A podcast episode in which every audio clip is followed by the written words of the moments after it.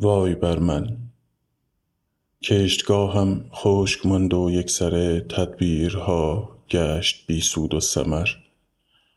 تنگنای خانهام را یافت دشمن با نگاه حیله اندوزش. وای بر من می کند آماده بهر سینه من تیرهایی که به زهر کینه آلوده است. پس به جاده های خونین کله های مردگان را به غبار قبرهای کهنه اندوده از پس دیوار من بر خاک می چیند وز پی آزار دل آزردگان در میان کله های چیده بنشیند. سرگذشت زجر را خواند. وای بر من! در شبی تاریک از اینسان بر سر این کله ها جنبان چه کسی آیا ندانسته گذارد پا؟ از تکان کله ها یا سکوت این شب سنگین کاندر آن هر لحظه مطرودی فسون تازه می بافد کی که بشکافد؟ یک ستاره از فساد خاک وارسته روشنایی کی دهد آیا؟ این شب تاریک دل را آبرین ای آبرین بگذرید از راه من. بی هیچ گونه فکر دشمن من می رسد می کوبدم بر در خواهدم پرسید دام و هر نشان دیگر. وای بر من به کجای این شب تیره بیاویزم قبای ژنده خود را؟ تا کشم از سینه پر درد خود بیرون تیرهای زهر را دلخون. وای بر من 24 بهمن 1318 محمد نیکزاد مجموعه اشعار نیمایوشیج نشر رشدیه. سلام. این یک شماره ویژه است. شماره ای که شما زحمت تهیهش رو کشیدید. استقبال شما خیلی چشمگیر بود و واقعا انتخاب از بین فایل هایی که فرستادید کار سختی بود. برای همین تصمیم گرفتیم صداهای شما رو تو دو تا پادکست منتشر کنیم. یکیش رو همین شب یلدا منتشر کردیم و بعدی رو هم احتمالا یه, یه هفته ده روز دیگه. توی این پادکست هم تکه از رمان و داستان های کوتاه میشنوید هم ناداستان و شعر و نمایشنامه. ما فایل ها رو ادیت نکردیم تا سادگی و خلوصش حفظ بشه. راستش توی این روزهای آلوده و سخت احتمالا همین با هم بودن یه خورده از دردهامون کم بکنه. امیدوارم واقعا این اتفاق بیفته. این صدای شماست. روایت شماست و قصه هایی که فکر کردید شنیدنش برای بقیه آدم ها بقیه شنونده ها هم جالبه. گوش بدید. من زیاد دیگه صحبت نمی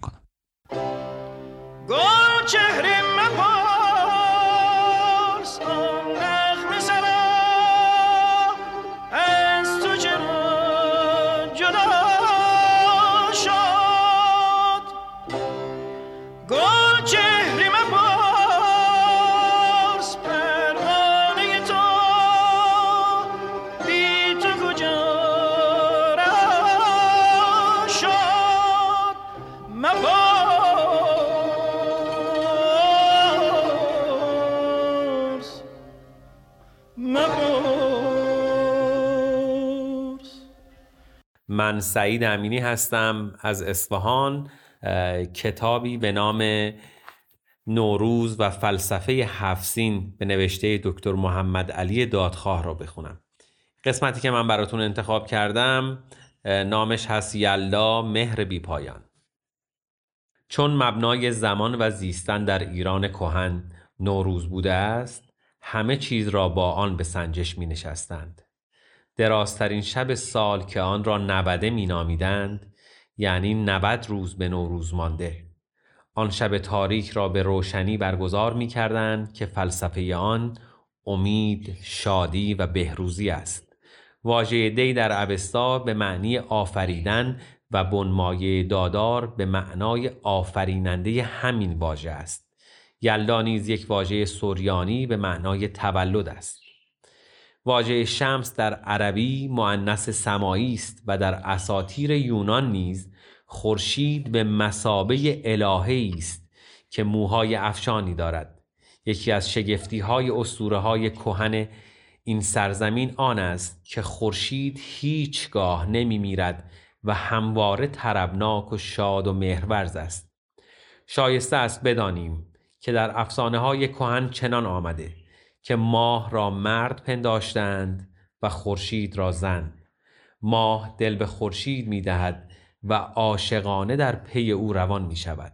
اما خورشید هیچگاه حواسش به این عاشق دنبال روی خود نبود تا اینکه بالاخره ماه ناگزیر می شود که به نزد زهره رود و داستان دلدادگی خیش را به خورشید برای زهره بازگوید. زهره به ماه دلداری می دهد که حتما به مراد خود خواهی رسید و خورشید هم چند روزی است دل و دماغ کار کردن ندارد. بدانسان که زودتر از همیشه به خانه می رود و پیشنهاد می کند که شب چله به خواستگاری خورشید رود و ماه به همین گونه اقدام می کند خورشید به ماه پاسخ آری می دهد و آن شب ماه و خورشید عروسی می کنند و خورشید روز بعد دیرتر از همه زمانهای سال به سر کار می آید زیرا شب عروسی او بوده و در ادبیات ما بارها به این نکته اشاره شده. گاهی گفتند که خورشید یک ماه به آرایش خود پرداخته است. احمد مستوی هستم.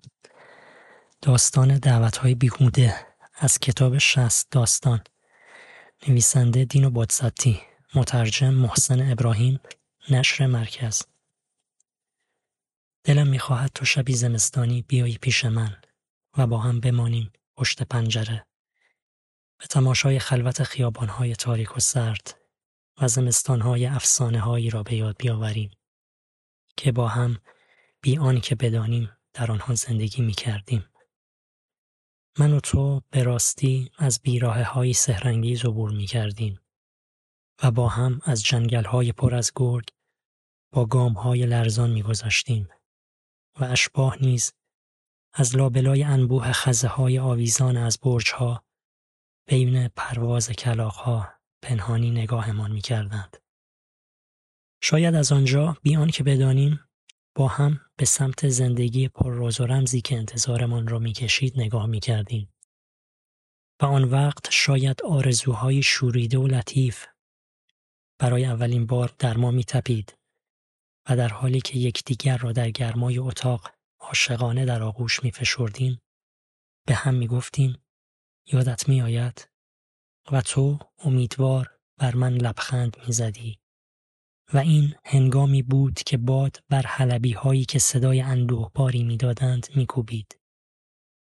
اما تو حالا به یاد میآورم. افسانه های کهن پادشاهان بینام، افسانه ها، دیوها و باغهای جادو شده را نمی‌شناسی. هرگز مسهور از زیر درختان سهرامیزی که با آوای انسانی سخن می‌گویند نگذشته ای. هرگز بر در قلعه متروک نکوبیده ای. شب هنگام به سوی کورسوی دور دور گام بر نداشته ای. وزیر ستارگان شرق در بطن قایق چوبی مقدس به خواب نرفته ای. پشت پنجره ها در شبی زمستانی شاید بی کلام بمانیم. من گم شده در افسانه های از یاد رفته و تو در افکاری ناآشنا برای من. احتمالا من خواهم پرسید یادت می آید و تو هیچ به یاد نخواهی آورد.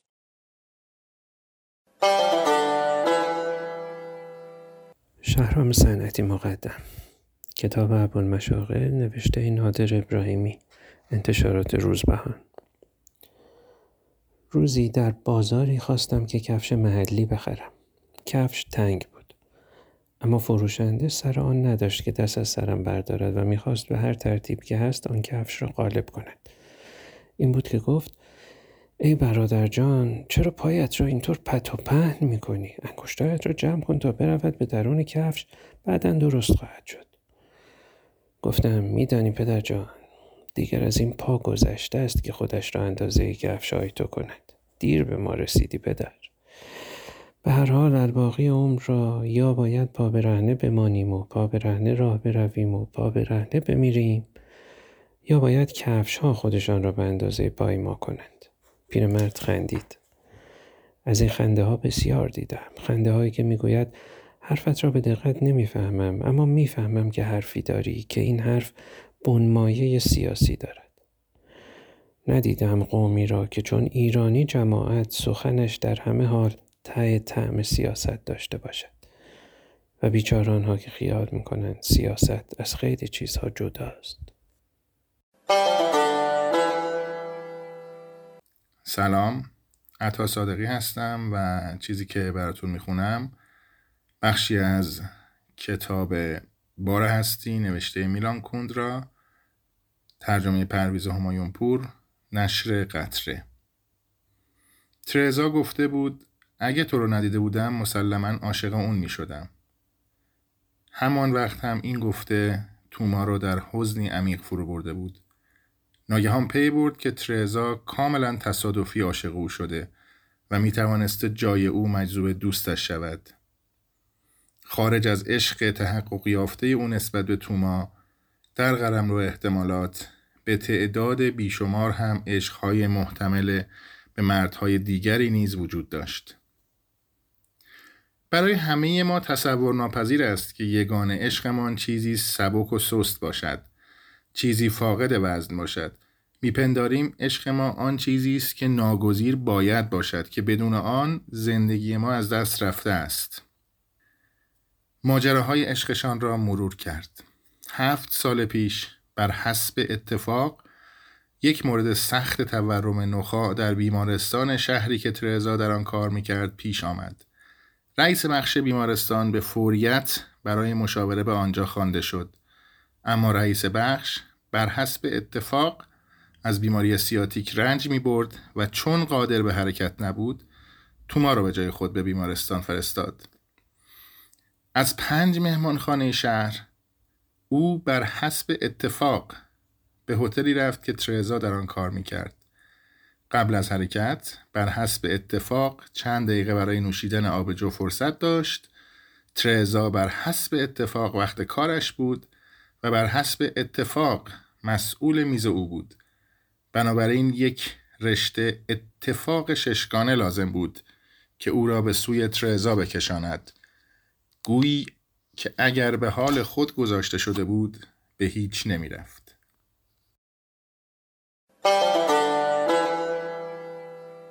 سلام. مرزیه هستم. می‌خوام بخشی از کتاب روی ماه خداوند را ببوس. اثر مصطفی مستور که نشر مرکز منتشرش کرده رو بخونم. کاش یک تکه سنگ بودم. یک تکه چوب. مشتی خاک. کاش یک سپور بودم. یک نانوا یک خیاط یک دست فروش دور گرد پزشک وزیر یک واکسی کنار خیابان. کاش کسی بودم که تو را نمی شناخت. کاش دلم از سنگ بود. کاش اصلا دل نداشتم. کاش نبودی. کاش می‌شد همه چیز را با تخت پاک پاک کرد. آخ محتاب. کاش یکی از آجرهای خانهت بودم یا یک مشت خاک باغچت. کاش دستگیره اتاقت بودم تا روزی هزار بار مرا لمس کنی. کاش چادرت بودم. نه کاش دستهات بودم کاش چشمهات بودم کاش دلت بودم. نه کاش ریه هات بودم تا نفسهات را در من فرو ببری و از من بیرون بیاوری. کاش من تو بودم کاش تو من بودی کاش ما یکی بودیم یک نفر دوتایی. سلام. من مجنون مدرن هستم از پادکست مجنون مدرن یک قسمت از کتاب مزرعه حیوانات نوشته جورج اورول رو براتون می‌خونم. مترجم نرگس هیدری منجیلی انتشارات اردیبهشت. این قسمت از کتاب میجر که یک خوک پیر هست یک شعری رو برای حیوانات دیگه می‌خواد بخونه که اون رو سالها قبل وقتی که خوک کوچکی بوده مادرش و دیگر ماده خوکای جوان عادت داشتن که این آواز رو بخونن. و میجر این شخصیت در این کتاب می‌خواد که این شعر رو برای حیوانات دیگه بخونه. حیوانات انگلستان حیوانات ایرلند. خبر خبر. حیوانات این سرزمین حیوانات آن سرزمین. خبر خبر. هر جا که هستید در هر سرزمینی که هستید آگاه شوید. از آینده طلایی خبردار شوید. روزی که نباشد اثر ز ظلم و جفای بشر. روزی که سرزمین حاصل خیز ما شود تحت حکومت ما. روزی که حلقه های بردگی باز شود ز بینی. روزی که افسارها باز شود ز گردن. روزی که نباشد ز شلاق اثر. روزی که حیوان غرق نعمت شود ثروت خارج از حد تصور شود. گندم و کاه و جو و علف شبدر و غله همه به یک باره خوراکمان شوند. سرزمین انگلستان نور باران شود. آبی پاک و شیرین گوارایمان شود. نسیم آزادی وزیده شود. ای حیوانات همگیتان اسبها گاوها و قازها و بوقلمونها و ماکیان. بکشید زحمت برای آزادیتان. حیوانات انگلیس حیوانات ایرلند. به گوش جان بسپارید. حیوانات این سرزمین حیوانات آن سرزمین. دهید امید پیروزی به نسل بعدتان.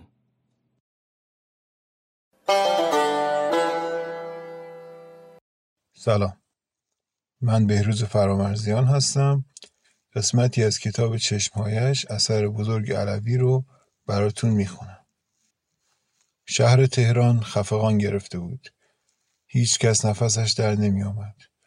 همه از هم می ترسیدن. خانواده ها از کسانشان می ترسیدن.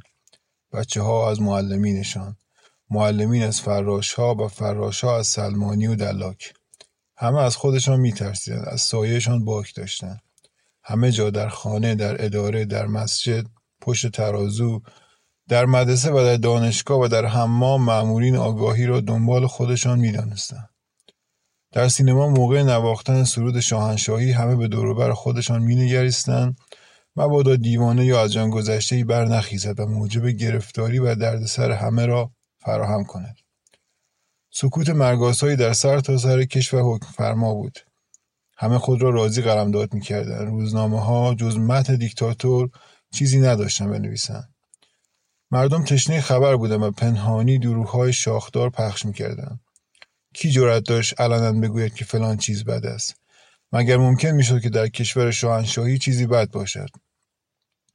اندوه و بیحالی و بدگمانی و یأس مردم در بازار و خیابان هم به چشم می‌زد. مردم واهمه داشتند از اینکه در خیابانها دوربرشان را نگاه کنند. مبادا مورد سوء قرار گیرند. خیابانهای شهر تهران را آفتاب سوزانی غیرقابل تحمل کرده بود. معلوم نیست کی به شهرداری گفته بود که خیابانهای فرنگ درخت ندارد. تیشه اره به دست گرفت و درختهای کهن را میانداختند.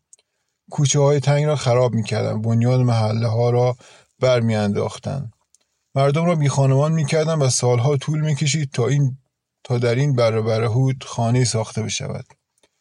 آن هم که ساخته می‌شد تو سری خورده و بیقواره بود. در سر تا سر کشور زندان می و باز هم کفا به زندانیان را نمی‌داد. از شرق و غرب از شمال و جنوب پیرمرد و بچه ده ساله آخوند و رعیت بقال و همایی به آب و حوزکش را به جرم اینکه خواب نما شده بودند و در خواب سقوط رژیم دیکتاتوری را آرزو کرده بودند به زندانها انداختند. هم شاگرد مدرسه می گرفتند هم وزیر و وکیل. یکی را به اتهامی که در سلمانی از کاریکاتور روزنامه در فرانسه درباره شاه گفتگو کرده بود می‌گرفتند یکی را به اتهامی که در ضمن مسافرت فرنگستان یا نمایندگان یک دولت خارجی سرسری داشته و دیگری را به اتهام اینکه سهام نفت جنوب را پنهانی از دولت به سرمایهداران انگلیسی فروخته است.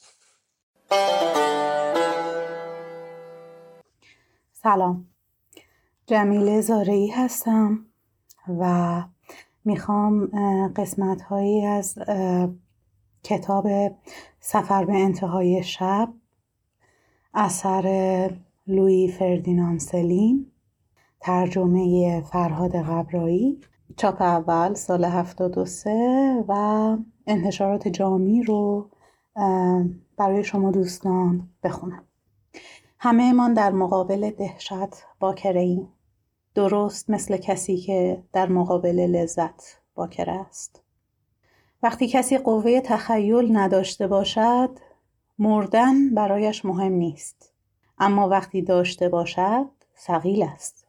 شکست بزرگ در هر موردی فراموشی است. مخصوصا فراموشی چیزی که آدم را از بین برده و فرصت نداده که بداند آدمی زاد تا چه حد پست است. عشق عین الکل است. هرقدر ناتوانتر و مستر بشوی گمان می‌کنی که قویتر و تواناتری و از حقوق خودت مطمئنتر می‌شوی. بیشتر جوانی آدم به ندانم کاری میگذرد. همه داستانهای جنگی مثل داستانهای خاکبرسری است. همه ارتشهای همه کشورها از این جور چیزها خوششان می آید. در عالم خودنمایی هر چیزی از هیچ چیز بهتر است. گلها هم مثل آدمها هستند. هرچه درشتر، احمقتر. مادر آدم برای همه موقعیت های جور و جور زندگی چیزی گفته. فقط باید گفته مناسب حال را پیدا کرد.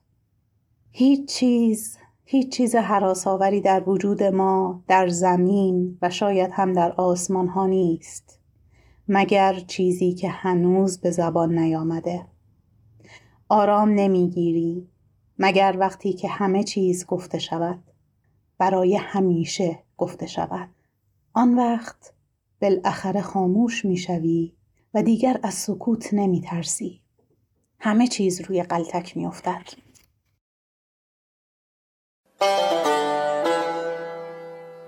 سلام من رنا پور محمد می‌خوام قسمتی از کتاب رازهای سرزمین من نوشته رضا براهنی رو براتون بخونم. این کتاب توسط نشر نگاه در دو جلد چاپ شده. جلد اول قول همسایه تیمسار شادان صفحه 121 آلوده شدن از عاشق شدن بدتر است. مخلوطی است از عاشق شدن، شاعر شدن، دیوانه شدن، مست و سرمست و خرمست شدن، سر به کوه و بیابان گذاشتن و همیشه خدا در مسجد و در خرابات عکس آن موجود را که خرامان خرامان راه می رود این ور ور بردن. جلوی چشم داشتن، اشک ریختن و تنها بودن. ناگهان مریض شدن، ناگهان آواز خواندن و خلوت کردن با عکسی که از یک جای آدم گیر آورده و هی زل زدن و گریه کردن. خیلی ها در تبریز اینطور هوایی می شدند و بعد اگر این دوره طول می کشید و طرف به کام نمی رسید و یا معشوق راه نمی‌داد که غالبا هم راه نمی‌داد چون کدام معشوق است که عاشق خلوز و آس و پاس و گدا گشنه را به خودش راه بدهد آلوده می شدند.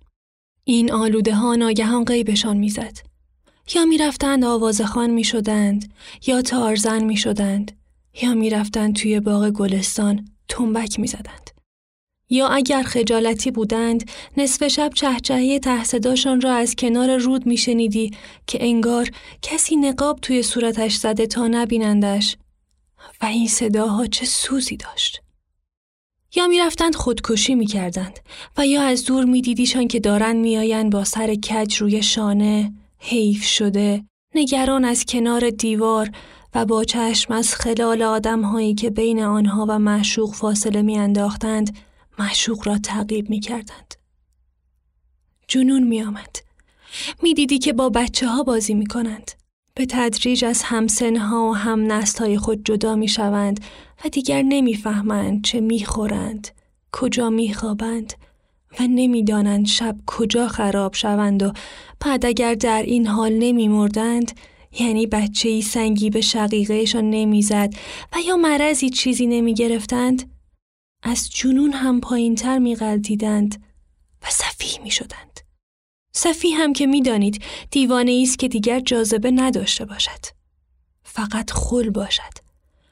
اگر از من بپرسید دلغک ها و صفی های معروف تبریز قبلا از همان آلوده شروع کردند. از شرگ فلته، از شرانه، دل زاباد، محمد باد. همه اول از همان پریچه شروع کردند که خرامان خرامان توی کوچه و خیابان و باغ گلستان راه می رود و بعد افسانه شدند. آسوان حرم دل شده. شب همیشه شب همیشه. پاسبان حرم دل شده. شب همیشه. تا در این پرده جز اندیشه او نگذاره خدای بری. دیده بخت به افسانه او شد در خواب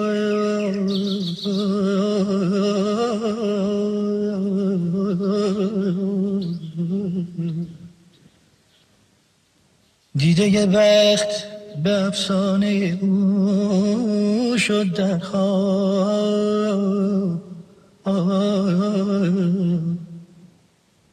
کو نسیم زنایت که کند بیداره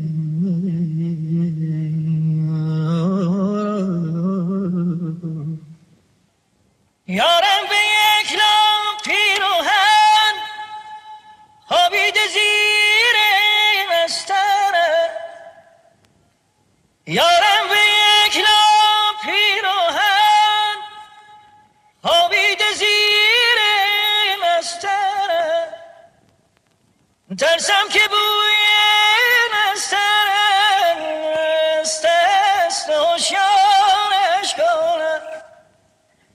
ترسم که بوی مستن مست است و شانش کنم ای آفتاب آهسته پا در حریم یاری من. ترسم صدای پای تو تو بیدارش کنم نمایشنامه تماشاچی محکوم به اعدام نوشته ماتئی ویسنیک ترجمه تینوش نظمجو قاضی کفری. خانم جلوی شما یک انسان وجود داره. سومی شاهد شگفت زده. چه جالب دقت نکرده بودم. منشی دادگاه. حالا دیگه گرفتین سومی شاهد. بله خوب گرفتم. یکی از اونهاییه که فقط قهوه می‌خوره. وکیل مدافع. صورتش رو نگاه کنید. میشناسینش؟ سومی شاهد. بله این صورت یه جنایتکاره. همگی یه نفس راحت می‌کشند. دادستان. عجب. قاضی. آفرین. منشی دادگاه. دقیقا زدین تو خال. وکیل مدافع. ببخشین ولی از کجا فهمیدین صورتی صورت یه جنایتکاره؟ سومی شاهد. خوب نگاه کردم چجوری قهوهش رو می‌خوره. جرعه هاش رو آروم بالا می‌کشید. با سماجت مثل یه حیوانی که تومش رو با ولع می‌خوره و بعدش خونش رو با وجد مینوشه. من خوب داشتم نگاش می‌کردم. یادم وقتی نگاهش افتاد به لیوانای لیموناد خیلی ترسیدم. قاضی به لیموناد ها هم دست زد؟ سومی شاهد.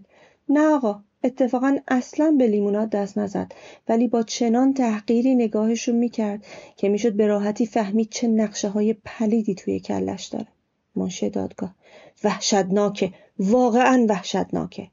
دادستان. عالی جناب من فکر می‌کنم که این شواهد و مدارک به اندازه کافی قانع کننده هستند. باید حکم دادگاه رو صادر کرد. قاضی. خانم وکیل مدافع بفرمایید. وکیل مدافع. خانم ها و آقایان. من فقط یک کلمه برای گفتن دارم. اعدام. من نمی‌تونم دستهام رو با دفاع کردن از مردی که روی صورتش جنایت مثل یه زخم دیده میشه کثیف کنم. چرا که آقایان این چهره مثل یه شیشه روشنه.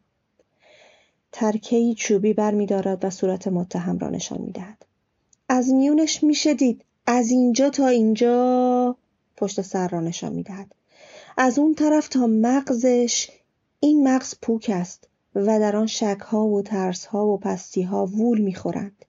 این مغز انباری است مملو از تمام شرارتها و نقصهای انسانی.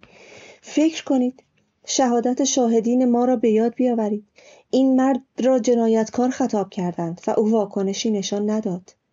این مرد را تحقیر کردند و او عکس عملی نشان نداد. لباسهایش را پاره پاره کردند چترش را جرواجر کردند و او تکان نخورد. عکسهایش را بین مردم پخش کردیم و او هیچ نگفت. در چشمانش نگاه کردند و به او گفتند خوک و پست و قورباغه و او تبسم کرد. هر تاری از وجودش تشریح شد عکس برداری شد بررسی شد و در برابر همه روی دیوارهای این دادگاه نمایش داده شد. و او خاموش ماند. همه را با چشمانی خونسرد نگاه کرد و حتی انگشتی به اشاره اعتراض بلند نکرد. این مرد هرگز کوچکترین رأیی در این هیچ موردی نداشت و هنگامی که اسکناس به صورتش پرت کردیم حتی از جای خود بلند نشد. او را از رده انسانیت حذف کردیم و هیچ کدام از عضلات چهرهش تکان نخورد. من به هیچ عنوان قادر به دفاع از چنین بزهکاری نیستم. من نمی‌توانم از او دفاع کنم. آقایان من نمی‌توانم از کسی دفاع کنم که مغز خود را چنین منحرف می کند به حذف خود می‌رسد. من نمی‌توانم از او دفاع کنم و در برابر چنین پدیده ای فقط خلع سلاح هستم. آقایان این مرد حتی نباید محاکمه شود. این محاکمه شرمآور است و هرگز نباید آغاز می‌شد. این مرد باید قبل از ورود اعدام می‌شد. لای در گیر می‌کرد و روی صندلیاش له می‌شد. آقایان از قانون انتظار نداشته باشیم که برای چنین جنایت محیبی حکم بدهد. چهره جنایت در برابر ماست. قانونی برای تنبیه چنین جنایتی هنوز وجود ندارد. منتظر قانونی که نمی‌تواند بیاید و نمی‌داند از کجا بیاید نباشیم. باید نابودش کنیم و بریم خانه هامان. دادستان وکیل مدافع را میبوسد. تو محشری. قاضی وکیل مدافع را میبوسد. آفرین شادی. منشی دادگاه دستهایش را میفشارد. فوقالعاده بود. واقعا فوقالعاده بود. سومین شاهد تقریبا اشک میریزد. من خیلی خوشحالم خیلی خوشحالم. اگه یه روزی به من احتیاج داشتین قاضی. کف بزنین خانم ها آقایان کف بزنین. امروز روز بزرگیه. مشت جنایتکار رو باز کردیم. دشمن بشریت به فنا رفت. صدای گوش خراش کف زدن تماشاچیان.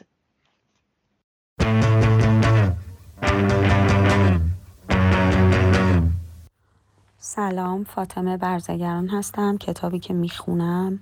نمایشنامه زندگی سباره آنتیگونه نوشته اسلاوی ژیژک ترجمه امید صادقی سراجی نشر عریش.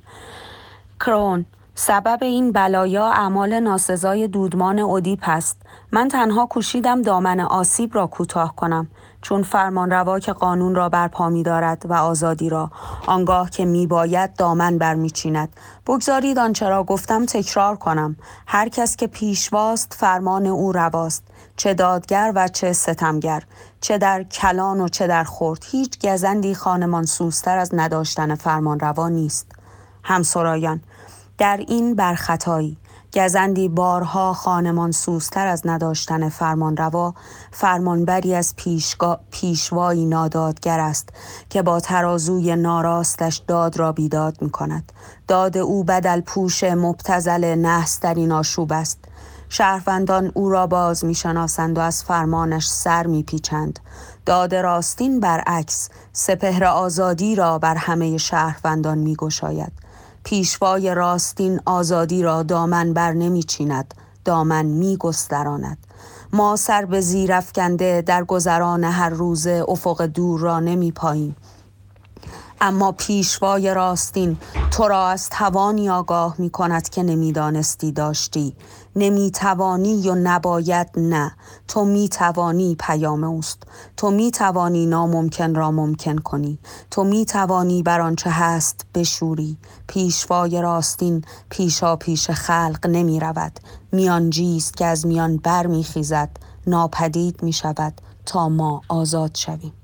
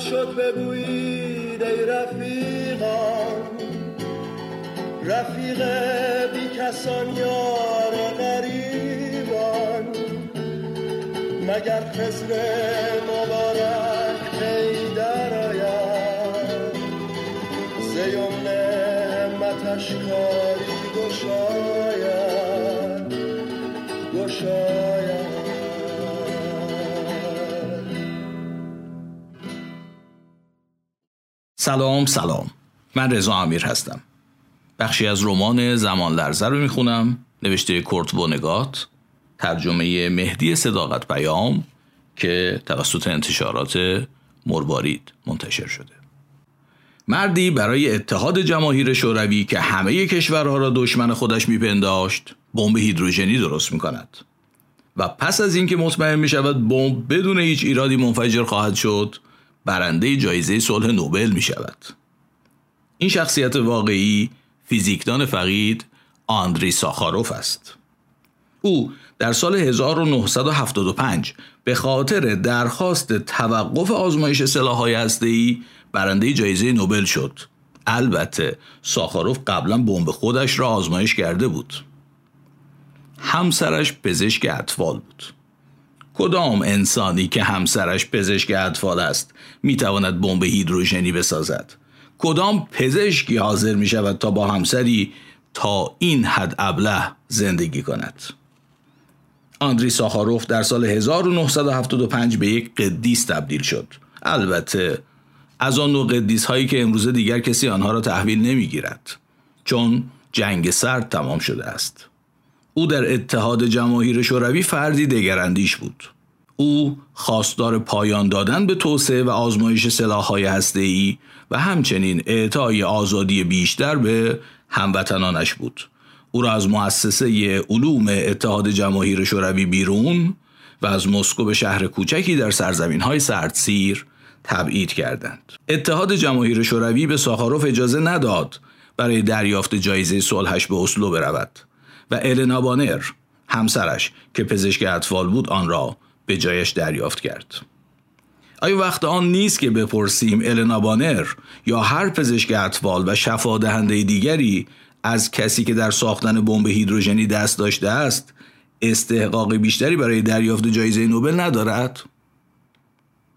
در جوان 1987 کالج استیتن آیلند در نیویورک دکترای افتخاری به ساخاروف داد.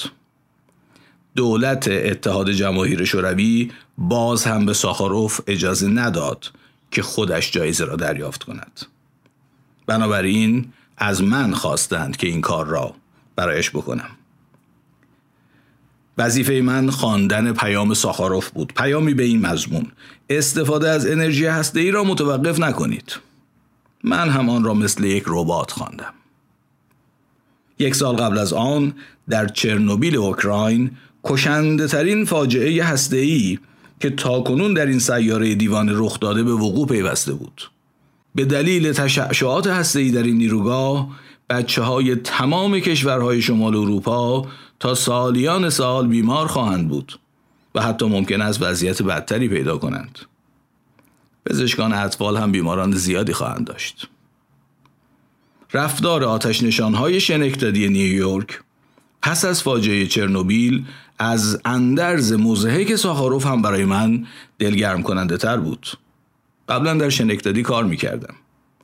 آتش نشانهای شنکتادی نامه‌ای به همکارانشان در چرنوبیل فرستادند و از آنها به خاطر شهامت و فداکاریشان در راه نجات جان و مال مردم قدردانی کردند. آفرین به آتش نشانها. شاید بعضی ها در زندگی روزمرهشان آدم های پستی باشند. اما در وضعیت های بحرانی همه می توانند به قدیس تبدیل شوند. زنده باد آتش نشان ها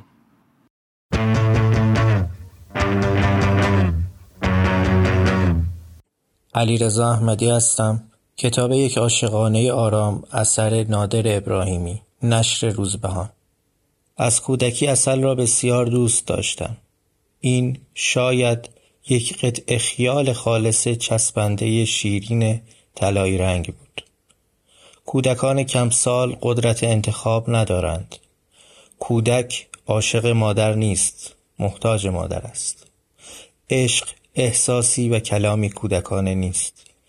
یک قطع خیال خالص طلایی به نام اصل را دوست داشتم و بعدها این دوست داشتن خیالی گرفتارم کرد. زمانی اصلی خریدم که اصل نبود. دلم شکست. و رنگیخته شدم. در به در به دنبال اصل اصل کشتم نیافتم. اصل فروشان پیوسته فریبم می‌دادند. اصل فروشان چیزی را می فروختند که مثل اصل بود. دلم بیشتر شکست. دلم برای کودکی هایم سوخت. دلم برای خلوصم سوخت. نمی‌خواستم از کودکی تا نوجوانی تا جوانی تمام چیزی را با لذت یک لقمه هر صبح در دهان نهاده باشم که دروغ بوده باشد. هر جا که رفتم حتی کنار بسیاری از کندوها اصل راست نیافتم و زنبوران بیشماری را افسرده و متاسف و گریستم. برای ساختن یک جهان جعلی که در آن هیچ چیز همان چیزی نباشد که باید گروهانی از آدمها سرسختانه تلاش کردند و ایشان به احترام همین تلاش جانفرسای قولاسای کمر شکن دمی به صداقت باز نخواهند گشت. دمی. روزی زنبوری به من گفت به ما آموختند که اصلی بسازیم که از جنس شیره گلها نباشد و فشرده عطر گلها را در خود نداشته باشد اگر اصل واقعی بسازید اعدامتان می کنند؟ اعدام؟ چه حرفها؟ در میان همه جانوران جهان فقط انسانها اعدام می شوند به وسیله انسانها دیگر هیچ جانوری اعدام نمی شود و نمی کند.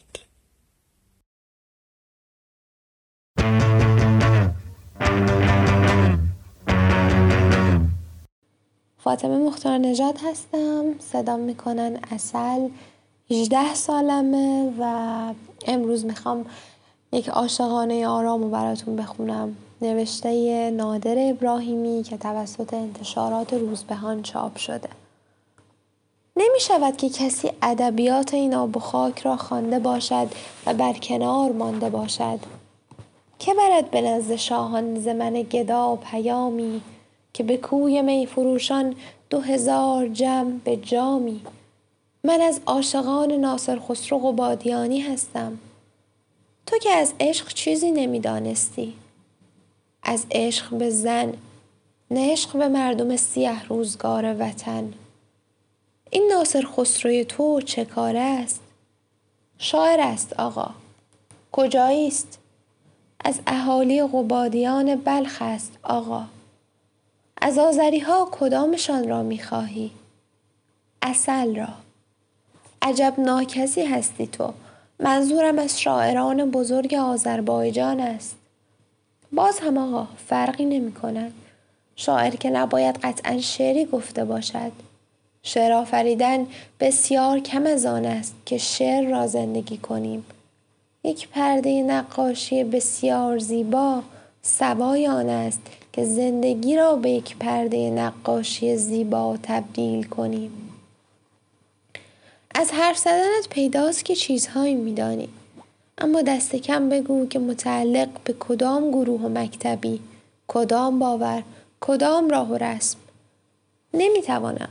دائما میاندیشم شب و روز در تمامی لحظه ها در باب راهم مکتبم مردمم وطنم من متعلق به نفرت از اسارتم و نفرت از استبداد اما به باور داشتن عادت نمی کنم می‌گویم تو هرگز به خاطر وطنی که به عادت دوست داشتنش مبتلا شده ای به جان نخواهی جنگید. هرگز به خاطر مردمی که به مهرورزی به ایشان عادت کرده ای زندگی نخواهی داد. نمازی که از روی عادت خوانده شود نماز نیست. تکرار یک عادت است. نوعی اعتیاد حرفه‌ای شدن پایان قصه خواستن است. عادت رد تفکر است و رد تفکر آغاز بلاحت است و ابتدای ددی زیستن. انسان هر چه دارد محصول تمامی هستی خیش را به اندیشه سپردن است. و من پیوسته می اندیشم که کدام را کدام مکتب کدام اقدام در فرو ریختن این بنا می تواند تأثیر بیشتری داشته باشد. مغزت را با این کار له می کنی مرد. آوارگی اندیشه دیوانت می کند به چیزی ایمان بیاور و مومن بمان. دیگر نیندیش تا شک کنی. فقط بنده آن ایمان باش. بنده آنچه که با قلبت قبول کرده ای همین. فکر خوبی است آقا. در این باره نیز پیوسته فکر خواهم کرد. عجب ناکسی هستم من نه؟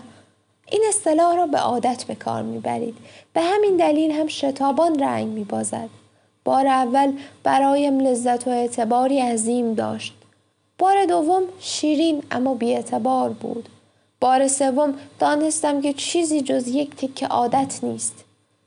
در این باره من هم فکر خواهم کرد گیل مرد کوچک.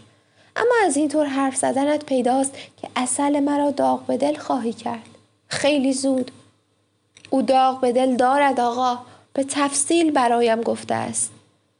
پس نمی‌خواهی با او زندگی کنی.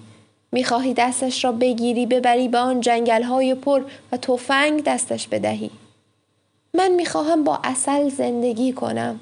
شادمان و شیرین و سرشار بدون تفنگ بدون حتی یک پوکه. اگر بگذارند. خب روشن است که نمی‌گذارند. مرض را انتخاب کرده اید مرض بدی هم هست.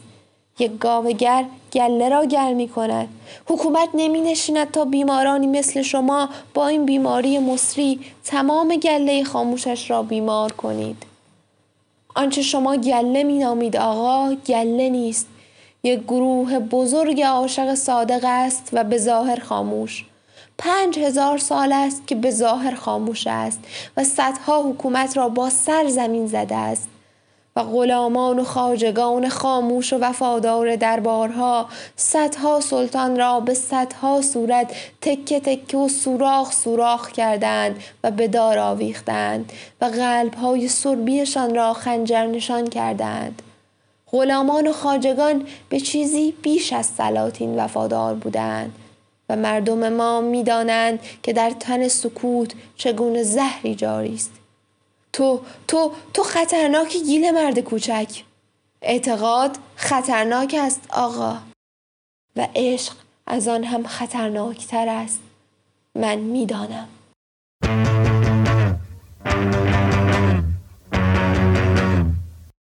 احسان محبتی هستم. بخشی از کتاب بیگانه نوشته آلبر کامو ترجمه آقای خشایار دیهیمی از نشر ماهی رو براتون انتخاب کردم که بخونم. سهرگاه می آمدند این را می دانستم در واقع هر شب را فقط به انتظار آن سهر سر می کردم هیچ وقت دوست نداشتم قافلگیر بشم. وقتی قرار است اتفاقی برایم بیفتد دوست دارم حضور ذهن داشته باشم. برای همین دست آخر فقط کمی در طول روز میخوابیدم و بعد تمام شب با حوصله صبر می‌کردم تا اولین روشنایی در آسمان پیدا شود. بدترین موقع آن ساعت نامعینی بود که می‌دانستم معمولا در آن ساعت دست به کار می‌شوند. از نصف شب به بعد منتظر و گوش به زنگ بودم. گوشهایم هیچ وقت این همه صدا نشنیده بود یا صداهای اینقدر ضعیف را نگرفته بود. اما باید یک چیز را هم بگویم. یک جورهای خوششانس بودم که در تمام این مدت صدای پایی نشنیدم. مامان همیشه می‌گفت بالاخره آدم یک چیزی پیدا می‌کنه که دلشو خوش کنه. در زندان من وقتی آسمان قرمز می‌شد و روز تازهی یواش یواش میآمد توی سلولم متوجه می شدم که حق با او بود. چون کاملا ممکن بود که صدای پایی شنیده باشم و قلبم ترکیده باشد. گرچه با کوچکترین خشخشی به طرف در هجوم می بردم. گرچه گوشم را به در می چسباندم و مثل دیوانه ها آنقدر همانطور می ماندم تا صدای نفس خودم را می شنیدم. از سنگینی صدای نفسم که مثل خرخر مرگ سگ بود به وحشت می افتادم. اما بالاخره قلبم نمی ترکید و باز یک بیست و چهار ساعت دیگر نصیبم شده بود.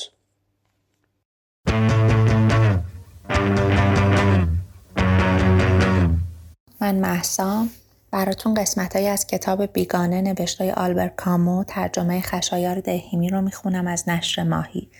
کتاب فوقلادهیه ولی بیش از همه قسمت پسگفتارش رو دوست دارم و همین قسمت رو براتون می‌خونم. مدتها پیش بیگانه را در یک جمله خلاصه کردم که می‌دانم بسیار پارادوکسی بود. در جامعه ما هر کسی که در مراسم تدفین مادرش گریه نکند می‌تواند محکوم به مرگ شود. منظور من ساده بود. منظورم این بود که قهرمان این کتاب برای این محکوم به مرگ می شود که حاضر نیست در بازی شرکت کند. به این معنا او با جامعه که در آن زندگی می کند بیگانه است. در حاشیهاش پرسه می زند. در حاشیه زندگی است. تنها و پر از تمنای لذت. به همین دلیل عدهای از خواننده ها وسوسه شدن او را مطرود ببینند و به حساب آورند. اما اگر بخواهیم به تصویری دقیق تر از شخصیت او برسیم یا به تصویری که با مقصود نویسنده تطبیق بیشتری داشته باشد باید از خودمان بپرسیم به چه ترتیب و از چه جهتی مورسو در بازی شرکت نمی کند جوابش ساده است. حاضر نیست دروغ بگوید. دروغ گفتن فقط این نیست که حرفی بزنیم که راست نیست. دروغ گفتن در ضمن و علل خصوص گفتن چیزی بیش از آن است که راست است و حقیقت دارد. و در مورد قلب آدمی به زبان آوردن چیزی بیش از آن است که واقعا احساس می‌کند. ما همه من هر روز این کار را می کنیم تا زندگی را ساده تر کنیم اما برخلاف زواهر نمی خواهد زندگی را ساده تر کند. هرچه هست همان را می گوید و حاضر نیست احساساتش را پنهان کند و جامعه فورا احساس تهدید می کند. مثلا از او می‌خواهند بگوید از قتلی که کرده پشیمان است طبق قاعده ای که از ازل بوده. اما او جواب می‌دهد بیشتر از آن که پشیمان باشد اعصابش از کاری که کرده خورده است و همین تفاوت ظریف است که باعث می شود محکومش کنند. پس برای من مورسا مطرود نیست بلکه آدم بیچاره اوریانی است که عاشق آفتابی است که هیچ سایه‌ای به جا نمی‌گذارد. نه تنها بی احساس نیست بلکه درست به عکس شوری قوی و برای همین عمیق دارد. شور مطلق شور حقیقت. این حقیقت اما حقیقتی منفی است حقیقتی زاده از زیستن و احساس کردن. اما به این حقیقت منفی هرگز نمی‌توان بر خود چیره شد و نه بر جهان. پس پر بیراه نیست اگر بگوییم بیگانه داستان مردی است که به هیچ تظاهر قهرمانانه حاضر است برای حقیقت جان دهد.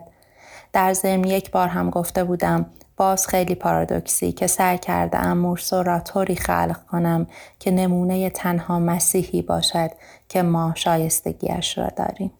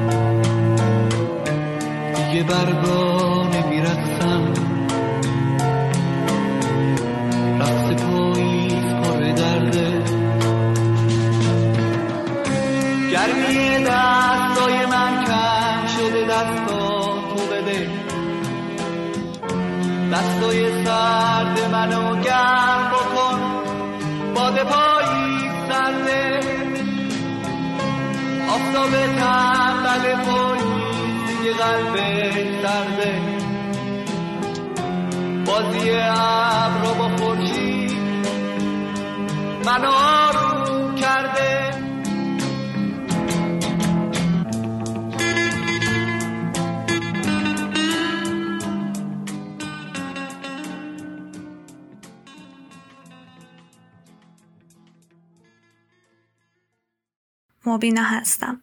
قسمتی از کتاب شرق بنفشه شهریار مندنی پور رو براتون می‌خونم. چه کار کنم؟ چه کار کنم؟ نگهبانهای حافظیه فهمیده اند. عصر مجبوری بیرون سر چهار راه منتظرت میمانم. خیلی دوست دارم وقتی از روبرو می آیی. حالا هر وقت اتاقی را رنگ می‌زنم اول روی دیوارهایش بزرگ با قلم و می نویسم ارغوان. بعد با رنگ اسمت را قایم می کنم. پدرت هم انگار فهمیده توی کوچه تان می گردم. با نوکرتان می آید دم در. چپ چپ نگاهم می کند. اگر نخواهی نمی آیم. ماشین نامزدت به نظرم یک دیو است. کاشکی شمشیر و نیزه داشتم حمله می کردم بهش. خوردش می کردم. به غرورتان بر نخورد خانم که نشانی خانه را برایتان نوشتم. ننوشتم که بیایید. نوشتم که خیالتان بیاید. اگر بیاید دور می نشینم. دورتر از توی قبرستان. نیایی خیالم خیلی قوی شده.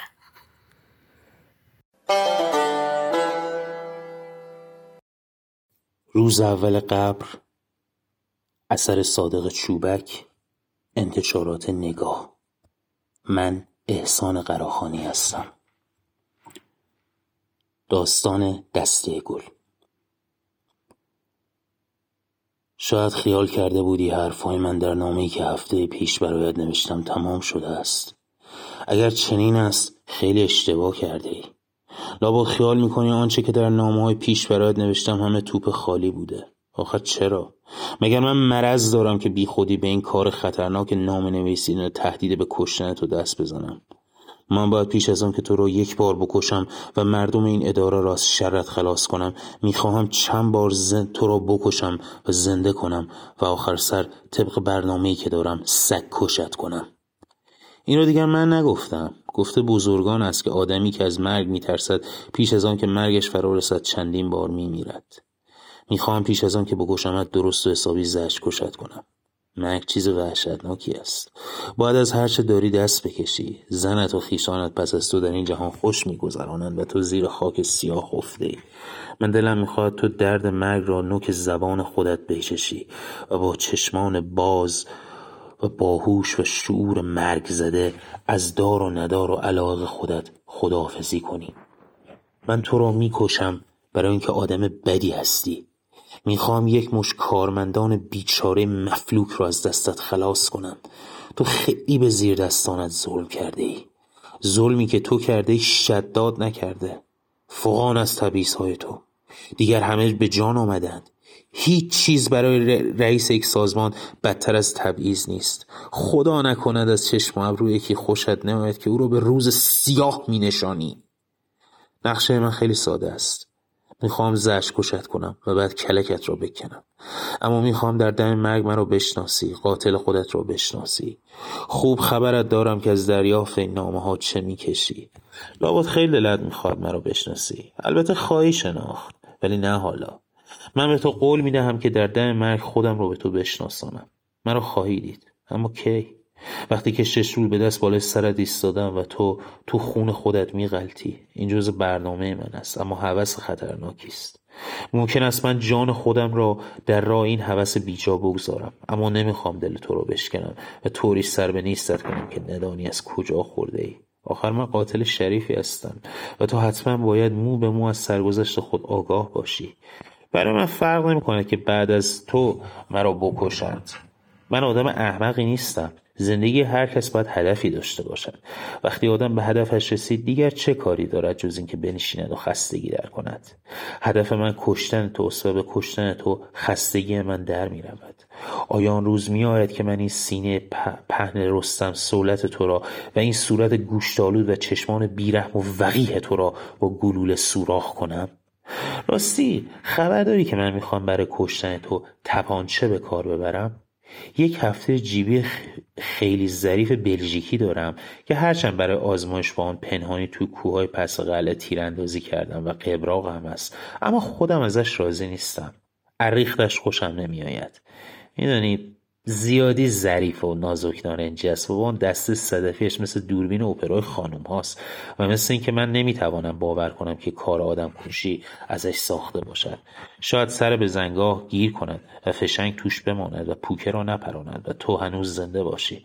آن وقت تمام زحماتم نقش بر آب خواهد شد و گرگ دهن آلوده و یوسف ندریده. علی آزرنیبند هستم. سطرهای ابتدایی رمان حفره نوشته محمد رضایی راد چاپ شده در نشر چشمه رو براتون می‌خونم. من شهادت می‌دهم. شهادت می‌دهم که آن لحظه مجازات که او بر سکو خواهد ایستاد لحظه مرگ نیست. لحظه ورود به ساحت دیگری از وجود است که ما فراموشش کرده ایم گمش کرده ایم. فراموش کرده ایم که می شود همان مسیر مستقیمی را که آمده ایم بازگشت. به دوراهی هایی بازگشت که یک بار در آن از یک مسیر رفته ایم این بار اما می توانیم از مسیر دیگری برویم. بگذریم و بگذاریم تاریخ فرو بریزد و مسیر خطی تاریخ پاره پاره شود و تاب بردارد و منحنی شود و هر کس از هر مسیری که خواست برود و ساحت خودش را و تاریخ خودش را داشته باشد. شما می توانید بازگردید به آن دوراهی های دیرین. اگر دوست داشتید انقلاب رخ بدهد از همان مسیر قبلی بروید و اگر دوست داشتید رخ ندهد یا پشیمان شده اید از مسیر دیگری می روید و تاریخ را می گردانید و جور دیگری طی می کنید تاریخ را و مسیر زندگیتان را. اینجوری هر کدام تاریخ خودمان را داریم. ساحت خودمان را. من شهادت می دهم که او نمرده است و اینها خاطرات گذشته نیست که سائق بار بیایند و به ذهن مردهش اصابت کنند. هر آنچه از سر خواهد گذراند و شما خواهید دید نه تجربیات یک روح بلکه همه اینها از همین لحظه و همینجا رو خواهند داد. همگی در ساحتی از ساحات گمشده زندگی که ربطی به حیات معنوی ندارد و ربطی هم به جهان مرگ ندارد. زیرا که اون نمرده است و من این را شهادت می دهم و باز هم شهادت خواهم داد بعدا. این ساحت گم شده که نامی ندارد جز ساحت گم شده تنها در همین جا در همین صفحه ها و به معجزه همین سطرها رو خواهد داد نه در هیچ جای دیگر.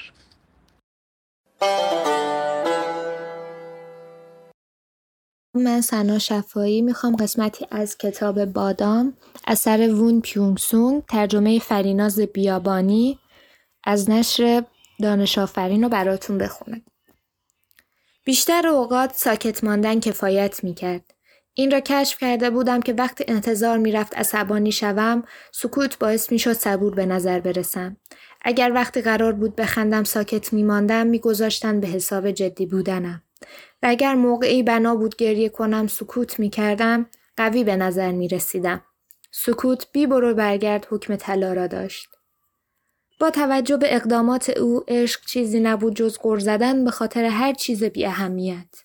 با چشمانی اشکبار درباره اینکه فرد باید در این موقعیت و آن موقعیت چنین و چنان رفتار کند. اگر اسم این عشق بود من ترجیح می دادم نه چیزی بگیرم و نه چیزی بدهم. البته هیچ وقت این را با صدای بلند نگفتم. اینها همه به لطف یکی از قوانین رفتاری مامان بود. صداقت زیاد به دیگران صدمه می‌زند. این را کاملا به ذهن سپرده بودم. مردم چشمانشان را روی فجایعی که در جاهای دیگر اتفاق میافتد میبندند چون می‌گویند کاری از دستشان بر نمیآید برای اتفاقایی هم که در نزدیکیشان میافتد هم هیچ اقدامی نمی کنند. چون خیلی میترسند. اکثریت مردم می توانند احساس کنند اما عمل نمی کنند. آنها می‌گویند همدلی می کنند اما به آسانی هم به فراموشی می سپارند. اینطور که من فهمیدم این چیزها واقعی نیستند.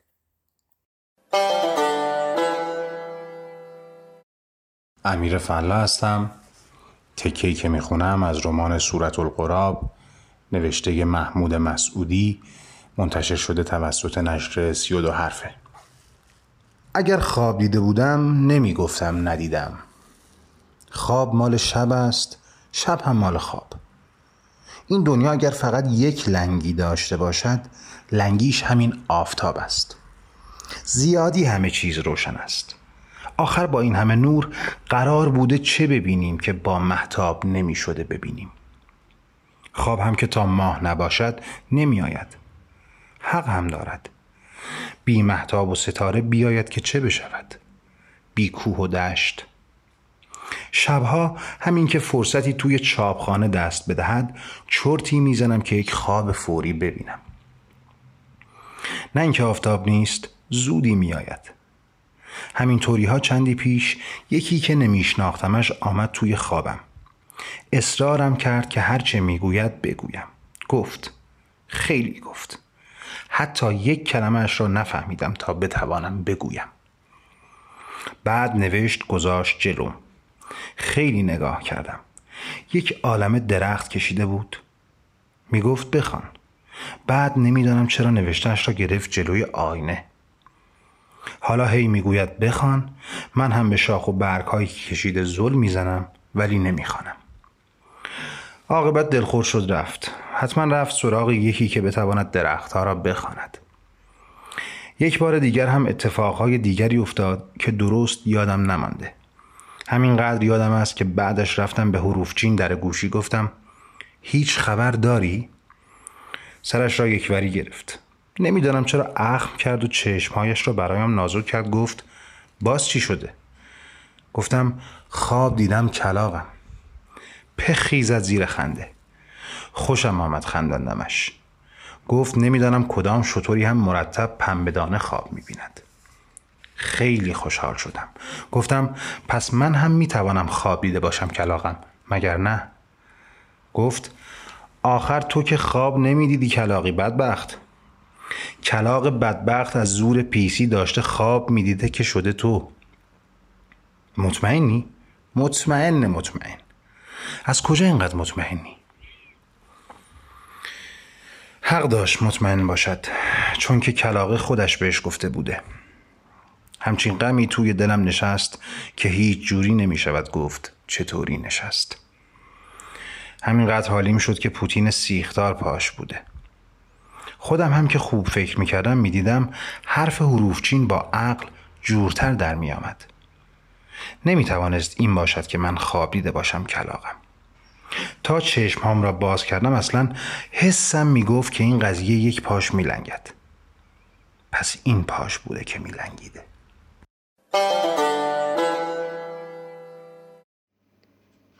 ندا نصیری پدر هزانتی دیدی ون کوولارت ترجمه بنفشه فریس آبادی نشر جهان نو. مرا یاد مادر رومنگاری در کتاب میعاد در سپید دم میانداختی. او بدون حتی یک پول سیاه به خود گرسنگی می‌داد که بتواند هر روز به پسر سیزده سالش استیک بدهد تا او موفق به نوشتن یک شاهکار ادبی شود. و وقتی پسرش مشغول خوردن گوشت بود حتی ذره از غذای او نمی‌خورد. به این بهانه که فقط سبزیجات دوست دارد. یک روز رومن او را در آشپزخانه با دهان پر و ماهی تابه روی زانوها قافلگیر می کند.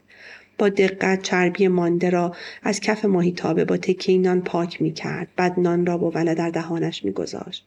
با آنکه به سرعت ماهی تابه را زیر دستمال سفره پنهان کرد من بلافاصله تمام حقایق را درباره دلایل اصلی گیاهخوار شدنش فهمیدم. مقابل کاری که تو انجام دادی من هم احساسی همانند احساس رومنگاری جوان داشتم تو هم کف ماهی تابه رویاهای مرا پاک می کردی و این کار مانع حزم آن رویاها برای من می شد. هم به تو افتخار می کردم هم خجالت می کشیدم. تو مرا متعیر می کردی و من از دستت عصبانی بودم. به خاطر کاری که برایم انجام می دادی احساس گناه می کردم. لجاجت سخاوتمندانه تو قید و بندها و بیکفایتیم را به من یادآوری می کرد. من امیدی را در تو کاشته بودم اما نتوانسته بودم آن را حفظ کنم و به انجام برسانم. به همین خاطر تو ادامه مسیر را در پیش گرفته بودی و بار مرا بر دوش میکشیدی. نیروی دروغ مرا افزایش می‌دادی. بی آنکه نگران سقوط دوباره باشی. مردم می‌گویند پدرتون به شما خیلی افتخار می‌کرد. این موضوع آنقدرها هم ساده نیست حتی شاید بتوان گفت چندان هم خوب نیست تو از زمان کودکیم از من یک موجود آزاد ساختی موجودی آزاد در تحقق بخشیدن به رویاهای تو که در عین حال خیال می کند زندگیش را خودش می سازد. امیدوارم این روند همچنان ادامه داشته باشد. در القای تنز و تخیلاتت به من در تزریق استعدادت در نوشتن تئاتر ترانه و پرداختن به موضوعات فراواقعی در تحریک و تشویق من برای ولگردی و خوشگذرانی بی آنکه گرفتار قل زنجیر روابط گذشتم شوم تو به شکلی کم و بیش آگاهانه همیشه تلاش کردی مرا در مسیری بگذاری که خودت شرایط ادامه دادن آن را نداشتی. در حالی که همیشه احساس خودمختاری و استقلال را به من القا می کردی از من کسی را ساختی که همیشه دلم می‌خواست به آن بدل شوم. یعنی آن کسی که تو می توانستی باشی. درباره آفرینش و خلق باید گفت تنها فرق حقیقی من و تو این است که تو تا پایان عمر یک آماتور باقی ماندی. اما من برای شگفت زده کردن تو پیش از آن که بمیری در هفت سالگی به یک نویسنده حقیقی بدل شدم. در طول چهل سال عبور از دشواری ها، خیالات، موفقیت ها و اشتباهات، سختگیری ها و دیوانگی ها، فداکاری ها و لذت ها، حالا من درست در نقش همان کسی هستم که تو تمام عمر برای بدل شدن به او در واقعیت و در رویاهایت تمرین کردی. من تا جایی که توانستم تلاش کردم تا زمانی که زنده ای شکل مجسم تو باشم و تو را دوباره زنده کنم. من پویام و این بخشی از داستان زنده به گور نوشته صادق هدایت. همه از مرگ میترسن. من از زندگی سمج خودم. چقدر هولناکه وقتی که مرگ آدمو نمی‌خواد و پس می‌زنه. تنها یه چیز به من دلداری میده. دو هفته پیش بود. در روزنامه خوندم که در اتریش کسی سیزده بار به انواع گوناگون قصد خودکشی کرده. و همه مراحل اون رو پیموده. خودش رو دار زده ریسمان پاره شده. خودش رو در رودخانه انداخته او رو از آب بیرون کشیدن و غیره و غیره. بالاخره برای آخرین بار خونه رو که خلوت دیده با کار داشت بس خونه همه رگ و پی خودش رو بریده و این دفعه سیزدهمی میمیره. این به من دلداری میده. نه کسی تصمیم خودکشی نمی‌گیره. خودکشی با بعضیا هست.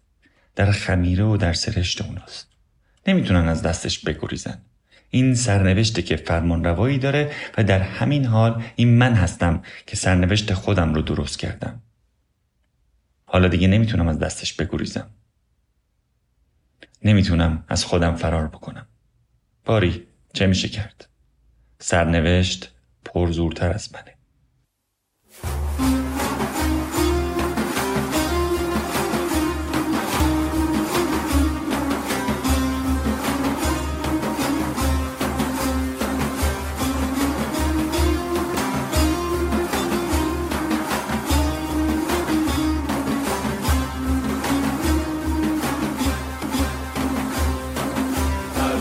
Until I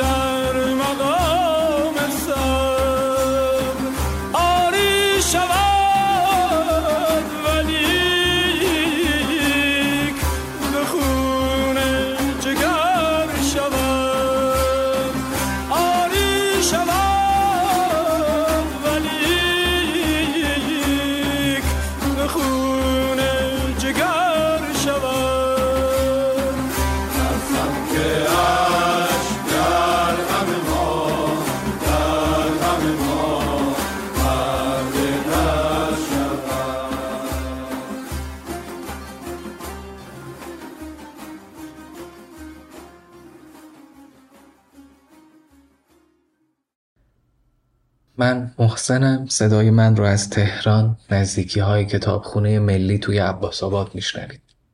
متنی که می‌خونم از داستان کوتاه بد نیستم شما چطورید کلود راست با ترجمه زنده یاد ابوالحسن نجفی که می‌تونید اون رو توی کتاب 21 داستان از نویسندگان معاصر فرانسه نشر نیلوفر پیداش بکنید. هیچ یک از ما آنطور که دلش می‌خواسته نتوانسته است پوست کلوب شود.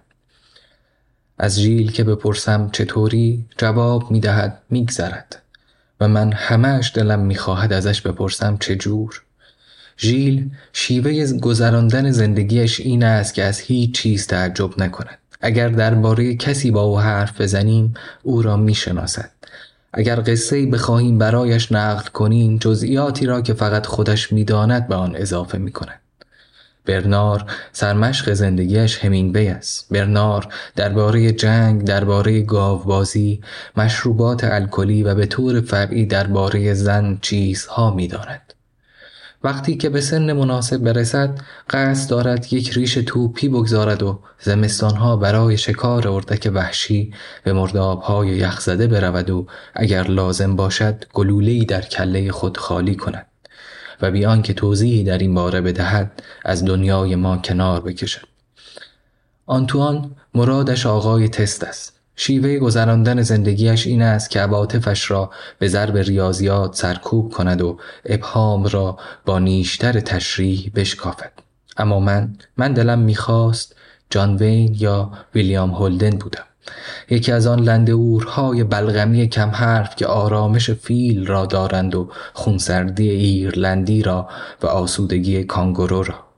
از آنها که تپانچهشان را در لحظه آخر در میآورند ولی هیچ وقت تیرشان به خطا نمی رود و وقتی که سلاحشان را غلاف می کنند می گویند تفلک تقصیر خودش بود. البته در فیلم های دوبله اینطور می گویند از بخت بد وزن من فقط شست کیلوست. موهایم دارد می ریزد و تپانچه هم که ندارم. دیگر از من گذشته است که بتوانم پوست کلوف شوم. هیچ کدام از ما واقعا پوسکلوف نیست اما ما با هم یک نوع مهربانی محتاطانه و درویشانه داریم که به میزان مساوی از محبت و بیاعتنایی تشکیل شده است به اضافه مقداری بدجنسی که روابط میان افراد را تحمل پذیر می سازد. از هم می پرسیم چطوری و بیان که به این مطلب تکیه کنیم جواب می دهیم بد نیستم نیکولا یک روز نقل می کرد که در برتانی دیده بوده است که بچه ها یک مرغ دریایی را گرفتند و با صابون مارسی تنش را شستند و ولش کردند. همین که پرنده روی دریا نشست چون بال و پرش چربی نداشت یک کو توی آب فرو رفت و دیگر بالا نیامد.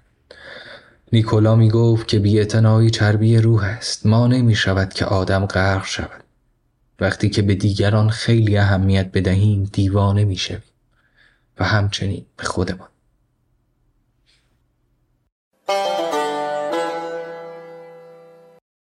من شیوا راشدی هستم می‌خواستم یه بخشی از کتاب زمین سوخته اثر احمد محمود از انتشارات معین رو بخونم براتون.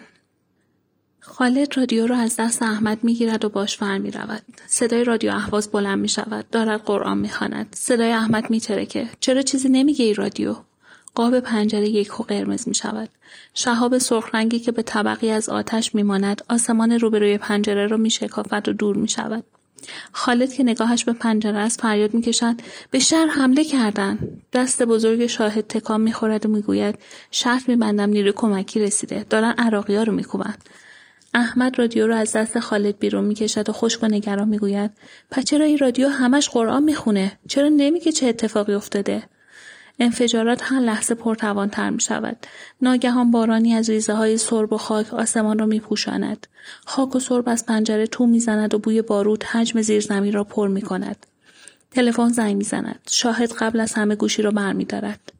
بله نه نه ما هم نمی‌دونیم چه اتفاقی افتاده رادیو آره داره قرآن می‌خونه. نه خدافز گوشی رو می‌گذارد. کی بود؟ یکی از همکارام. صدای انفجار قطع نمی شود. گاهی رگبار مسلسل است گاهی توپ ضد هوایی. گاهی سکوت است و بعد ناگهان انگار که با خروارها مواد منفجره کوه از جا کنده شود. تمام ساختمان میلرزد و چند لحظه باورمان را به مقاومت دیوارهای سنگی و سقف از دست می دهیم. باز تلفن زنگ می‌زند. این بار محمد مکانیک است. می‌گوید که با تانک و توپ به شهر حمله کردند. همون بلایی که سر بستان و سوسن گرد آوردن سر احوازم. محمد میکانیک نیمه نفس است. حرفش را می‌برم. خودت دیدی که به شهر حمله کردن؟ نه مردم میگن. همه دارن از شهر فرار می‌کنن. از کجا تلفن می‌کنی؟ بریده بریده حرف می‌زنه. از سر خیابون. رفتم تفنگم را از تو انبار حاج عزیز برداشتم. سر کوچه منتظرشون میمونم. مگر رو جسدم رد بشن و پاشونو بذارن تو خونه؟ محمد میکانی کارگر فولادسازیه. روزای قبل از انقلاب از سردمداران اعتصاب کارخونه بوده. بغز گلوش رو گرفته. سه نوار فشنگ دارم. همشونو به رگبار میبندم. سه تا آخریشم برای خودم و زن و بچم می‌ذارم. زن و بچهش رو نفرستاده. تو خونه ننه باران میشینن. نزدیک قهوه خونه مهدی پاپتی. سراغ باران رو از محمد مکانیک می‌گیرم. دیروز رفته جبهه. از ننه باران می‌پرسم. میگه به زمین و زمان بد میگه. بیتابی می‌کنه. با تعجب میگم ننه باران؟ بیتابی؟ اون که دل شیر داره. می‌خواد بره جبهه. رفته مسجد بهش گفتن حالا به زنها تو جبهه احتیاجی نیست. ناگهان قاب پنجره سرخ می شود و همزمان با سرخ شدن آسمان صدای مهیب انفجاری که تمام شهر را میلرزاند از جا می کند اما پرتم می کند. گوشی از دستم رها می شود و به دیوار کوبیده می شود. در زیر زمین به هم کوبیده می شود. پنجره ها تاق به تاق می شوند و باران گرد سرب و خاک هجوم می آورد. تو زیر زمین و نفس هامون سنگین می شود. جان از دست و پایم می‌برد و از ترس کامم خشک می شود. رادیو هنوز قرآن می‌خواند. خالد یهو بلند میشه شاهد مچ دستشو می‌گیره. کجا؟ برم بیرون ببینم چه اتفاقی افتاده. صدای شاهد میلرزه. بیرون کشته میشی. خالد فریاد می‌کشه اینجام زنده به گور میشم. شاهد دست خالد رو می‌کشه. باشه بهتره. خالد با بیمیلی میشینه. رنگش پریده و نگاهش انگار که سرگردونه. احمد با قیز پیچ رادیو رو میگردونه. موج رو عوض می‌کنه و از لای دندون میغوره تهرانم که خبری نیست. همه خوابن.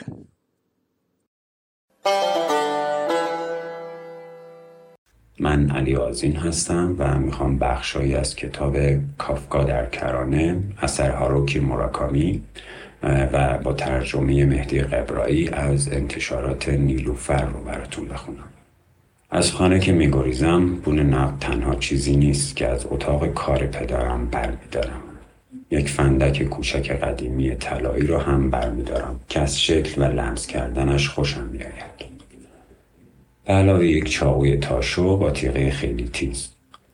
تیغه این چاقو که برای پوست کندن گوزن ساخته شده چهارده سانتی متر است و دسته قشنگی دارد. شاید پدرم آن را در یکی از سفرهای خارجی خریده باشد. همچنین یک چراغ قوه قوی جیبی از یکی از کشوها بر می دارم. به اضافه یک عینک آفتابی با شیشه فیروزه‌ای برای پنهان کردن سنم. به فکر می افتم که ساعت ضد آب رولکس پدرم را هم بردارم. ساعت مچی قشنگی است اما پر زرق و برق است و جلب توجه می کند بنابراین ساعت ارزان پلاستیکی کاسیوی خودم را برمیدارم که هم زنگ دارد و هم زمان سنج و عملا بیشتر به درد می‌خورد. با اکراه رولکس را به کشو برمیگردانم. از ته کشو دیگری عکسی را از خودم و خواهر بزرگترم برمیدارم. عکس فوری کهنه ای که از دوتایی من کنار دریا برداشتند و پوزخند بر صورت ما خشکیده. خواهرم به طرف دیگر نگاه می کند بنابراین نصف صورتش در تاریکی است و لبخندش نیمه کاره. مثل یکی از آن نقاب های تراژدی های یونان باستان در کتابی درسی است که نصفش یک معنا می دهد و نصف دیگر معنای مخالف آن. روشنایی و تاریکی امید و نومیدی خنده و قصه اتکاب نفس و درماندگی. اما من بی یک راست به دوربین زل زدم دیگر کسی در ساحل نیست. من و خواهرم لباس شنا پوشیده ایم مال او قرمز گلدار یک تکه است و مال من مایه آبی گل گشاد قدیمی. من یک چوب دستی پلاستیکی به دست دارم. کف سفید روی پاهای ماست. نمی‌دانم کی و کی این عکس را گرفته و چطور شده که این همه شادم و چرا پدرم فقط همین عکس را نگه داشته. همه اینها راز است. من باید سه ساله بوده باشم و خواهرم نه ساله. آیا واقعا این همه با هم خوب بودیم؟ از رفتن به کنار دریا با خانواده هم خاطره ندارم. اصلا یادم نمیآید با آنها جایی رفته باشم. هرچند مهم نیست. اما معنا ندارد که عکس را برای پدرم بگذارم. پس میگذارمش تو کیف بغلم. از مادرم هیچ عکسی ندارم. پدرم همشان را ریخته دور. قدری که فکر می‌کنم تصمیم می‌گیرم تلفن همراه را هم ببرم. پدرم که به فهمد آن را برداشتم شاید به مخابرات خبر دهد قطعش کنند.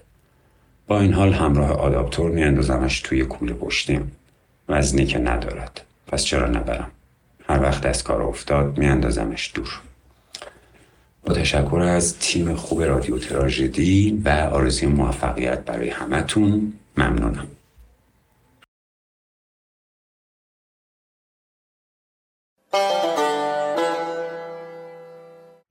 محیا اکبری. نام کتاب زندگی در پیش رو. مترجم لیلی گلستان. نشر سالس. نمی‌دانم یک دفعه چه حالی به من دست داد. یک هو دلم پر از امید شد. البته نه برای اینکه در جستجوی پیدا کردن خانه برای خودم باشم. امکان نداشت.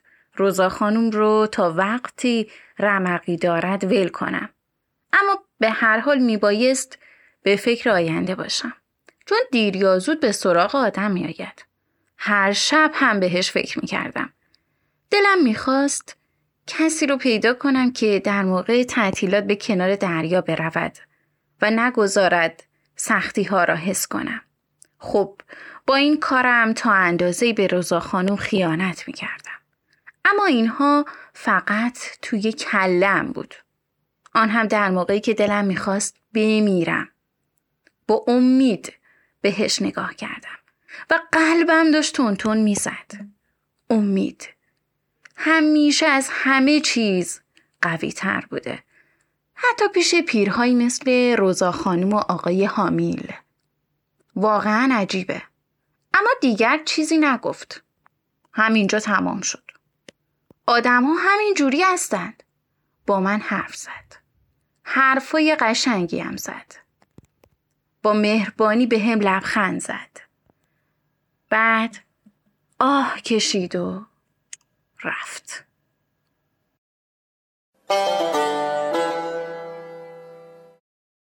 کتابی که انتخاب کردم کتاب آخرین انار دنیا نوشته بختیار علی از انتشارات سالس و به ترجمه جناب آقای مریوان حلبچهی توی دنیا هیچ چیز به اندازه شجاعت و ناامیدی به هم وابسته نیست. انسان شجاع همان انسان ناامید است. تمام انسانهایی که هنوز امید و آرزو دارند ترسو هستند. حالا فهمیدی چرا آخرین نفری بودم که سنگرها را ترک کردم؟ من ناامیدترین انسان بودم ولی دوستانم هر کدام آرزویی داشتند. بعضی هایشان می‌خواستند به خارج از کشور بروند و بعضی دیگر دلشان می‌خواست فرمانده بزرگی شوند. ولی من هیچ آرزویی نداشتم. توی تمامی کردستان هر کجا که گلوله شلیک می‌شد من با ریش بلند و آن هیبت غیر انسانی حاضر بودم. مسلسل آرپیجی و کلاشینکوف برمی داشتم و روی بلندترین قله ها با حنجره زخمی فریاد می زدم. هیچ کس سنگرها را خالی نکند.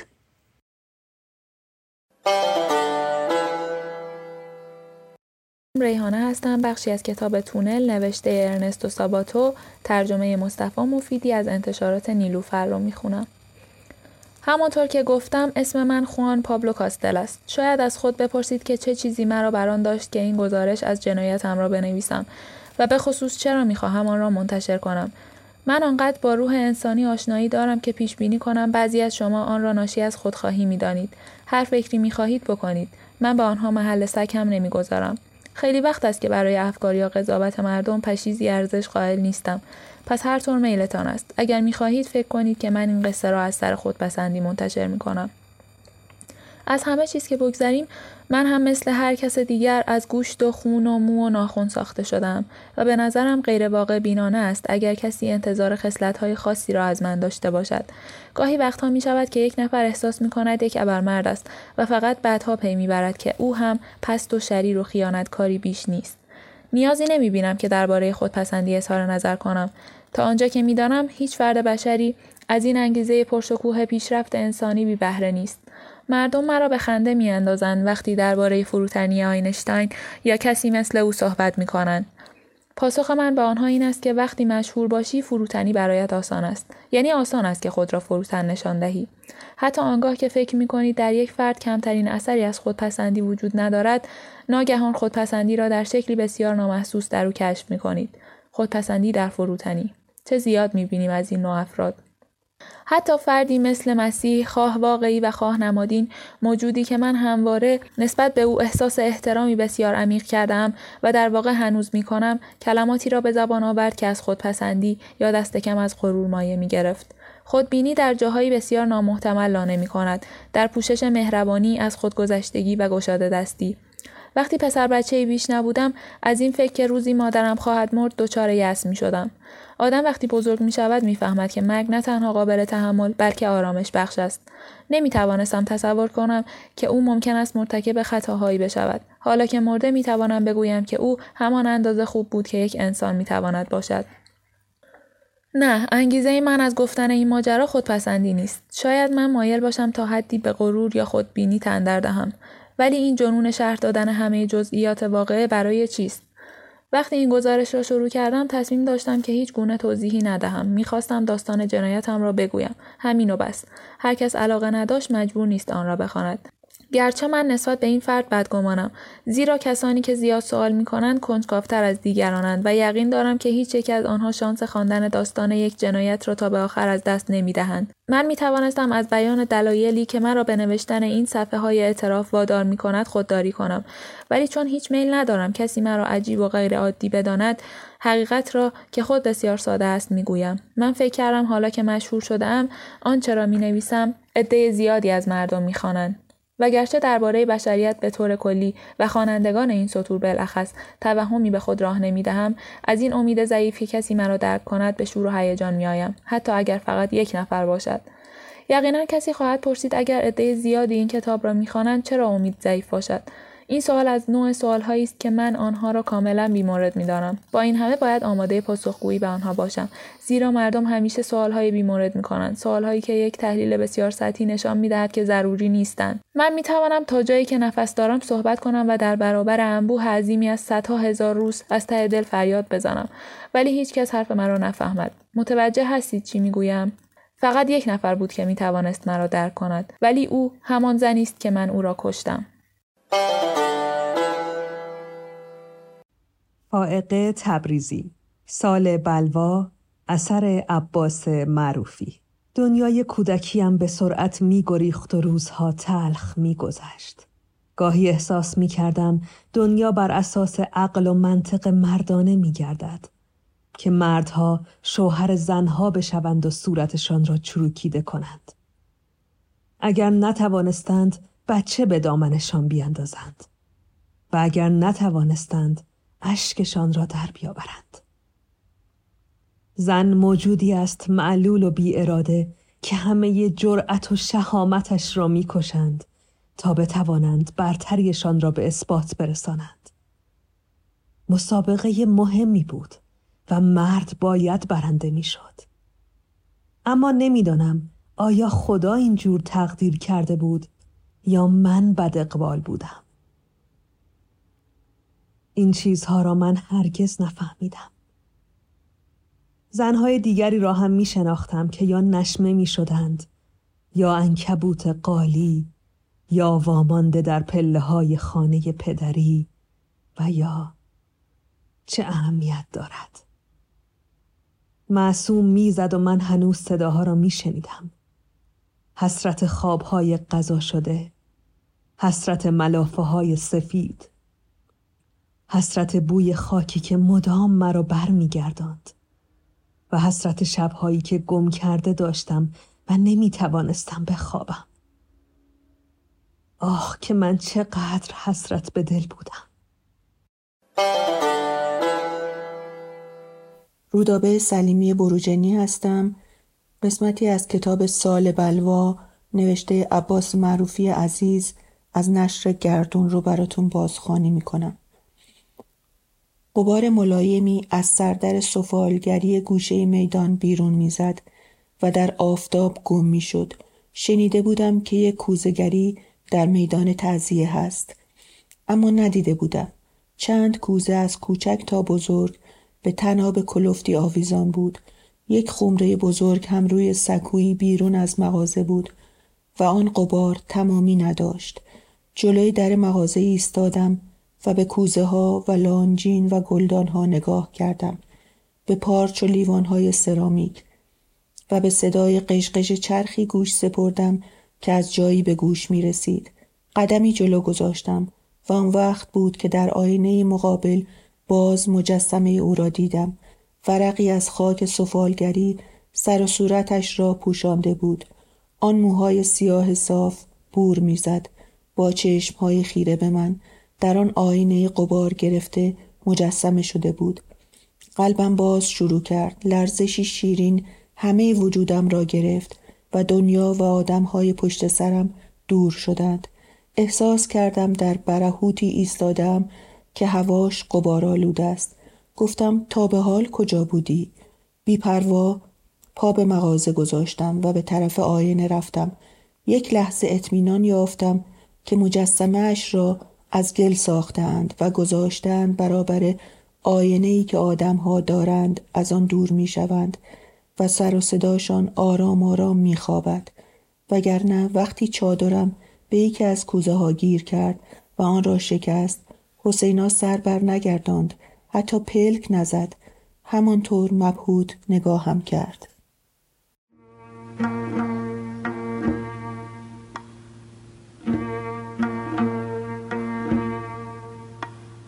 Yeah.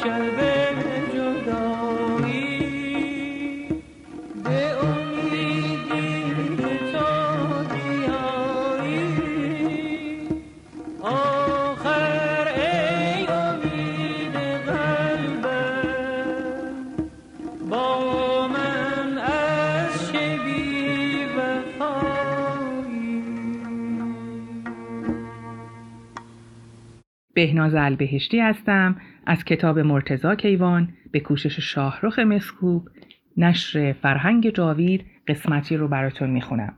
نام این قسمت هست حسرت و آرزو. مرتزا جوانی است احساساتی و شدید و تأثیر اما سلیم و بردبار. زیبا پرست و ادب دوست زیبایی را در هر چه باشد در طبیعت و نقاشی زن و موسیقی یک اندازه دوست دارد. اما شعر خوب را به همه آنها ترجیح می دهد. دوست پرست و رفیق باز است. برای اولی از جان و مال و فداکاری دریغ ندارد و برای دومی هیچ کسی را از خود نمی رنجاند. خودخواهی خیلی کم و به نحو سعادت بخشی در او وجود دارد. همیشه آرزومند و دلباخته است. زن را به خاطر شعر دوست دارد زیرا وجود او را سرلوحه دفتر زندگی و احساسات می داند. ناله ویولون قلب او را به لرزه می آورد و اثر اشعار شورانگیز و حال زنهای در عشق ناکام شده را در روح او ایجاد می کند. زندگی را فقط به خاطر احساسات دوست دارد و مبادی آن جز به دیده احساس نمی نگرد. حسرت و ناکامی و امید و آرزو چهار عامل مؤثر و سمجی هستند که دست از گریبان احساسات او بر نمی دارند. دروازه دلش با کلید محبت گشوده می شود و کشتی وجودش را امواج عشق و عاطفه و فشار آرزو و تخیل در دریای طوفانی احساسات ناراحت می کنند و نمی‌گذارند آرام بماند. محجوب و سرسخت و گوشگیر و ماجراجوست. این حالات در موقعیت مختلف و متناسب در روح او ایجاد می شوند و از احساسات او تجلی می کنند. به فرمان احساسات از هیچ خطری نمی ترسد و از هیچ کار سخت روگردان نیست. همیشه در انتظار حوادث و نامرادی به سر برد و پیوسته خواهان زندگی انقلابی و پرحادثه است. زنان را به خاطر زرافت تب و رقت احساساتشان دوست دارد و معتقد است رودخانه احساسات مرد از کوه زن سرچشمه گرفته و به دریای زن میریزد یعنی این رودخانه خروشان همیشه به خاطر زن و برای زن جاری است زن را از نظر مزیت جنسی نمی نگرد بلکه وجود و عواطف احساسات او را عامل مهم سرنوشت روحی مرد می داند. از فرط خیال آرزو گاهی دست به دامن شعر می‌زند و اتش خود را فرو می نشاند. گاهی نیز خود شعر می سراید و چیزی می نویسد. و تمام نوشته ها و اشعار خود را که در نظر دیگران ناچیز است به خاطر شعر و ادب و دل خود دوست می دارد. 19 مرداد ماه 1323 من سوده هستم و قسمتی از کتاب روح پراگ از ایوان کلیما نویسنده چک از نشر نی رو برای شما می‌خونم. همه قوانین جزایی قدیمی برای تنبیه دزدان و سارقان تنظیم شدهاند.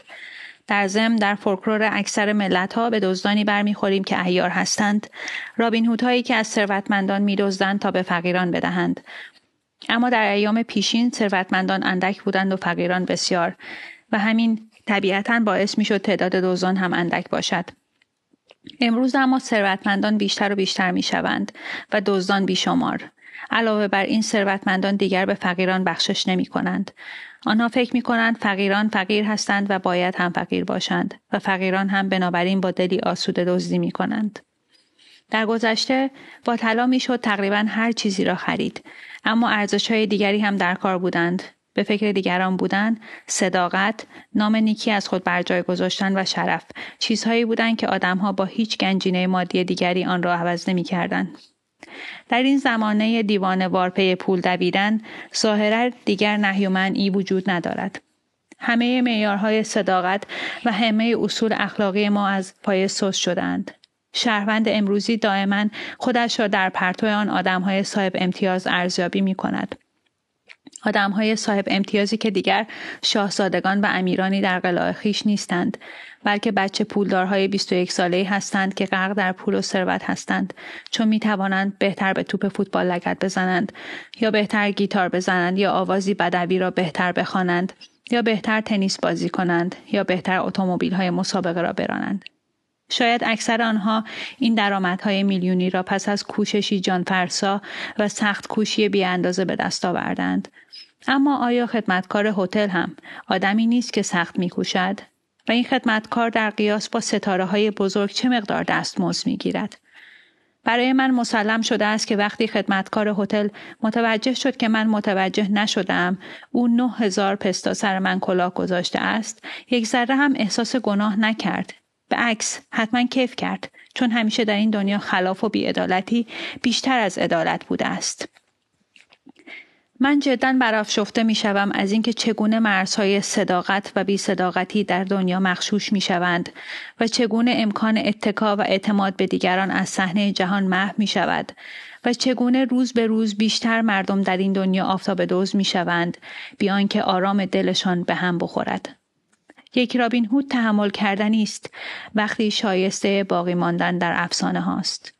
اما جهانی که در آن رابین هود پشت سر هر صندوقدار مغازه‌ای یا هر باجه بلیت فروشی یا هر باجه بانکی کمین کرده است جهانی که در آن چنین مردمانی می‌خواهند در خدمت ما باشند می‌خواهند ما را از جایی به جایی ببرند یا سرگرممان کنند چنین جهانی تحمل کردنی نیست نه البته این انتخاب هم پیش روی ماست که مثل آدم های حسابی رفتار کنیم و آنها را نادیده بگیریم سوال این است آیا در چنین جهانی دیگر جایی هم برای آدم های حسابی باقی میماند؟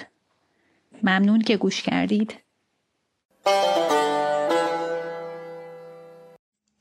روح پراگ نوشته ایوان کلیما مترجم خشایر دیهمی ناشر نشر چشمه گوینده حمید رضا دینارفند. پراگ بناهای یادبود زیادی ندارد اما ساختمانهای زیادی دارد که در آنها افراد بیگناه به قل و زنجیر کشیده شدهاند شکنجه شدهاند یا اعدام شدهاند و اینها معمولا بهترین و نازنین ترین کشور بودند این جزی از خیشتنداری پراگ است که نمی‌خواهد این زخمهایش را به نمایش بگذارد. گویی می‌خواهد هرچه زودتر فراموششان کند. برای همین است که پراگی ها همیشه در حال ویران کردن بناهای یادبودی هستند که به یاد کسانی ساخته شدند که نماد تاریخ اخیر بودند بناهای یادبود امپراتوران و بناهای یادبود اولین دومین و اکنون حتی چهارمین رئیس جمهور بناهای یادبودی که به افتخار فاتحان بنا شده بودند. نام خیابانها دائما در حال تغییر است. بعضی از این خیابانها در طول همین قرن بیستم پنج بار تغییر نام دادهاند. کوشش برای تصفیه شهر از چیزی که نمی‌توان از دستش خلاص و پاک شد. گذشته خود شهر تاریخ خود شهر تاریخی که چنان سنگینی و وزنی دارد که به دوش کشیدنش بسیار دشوار است.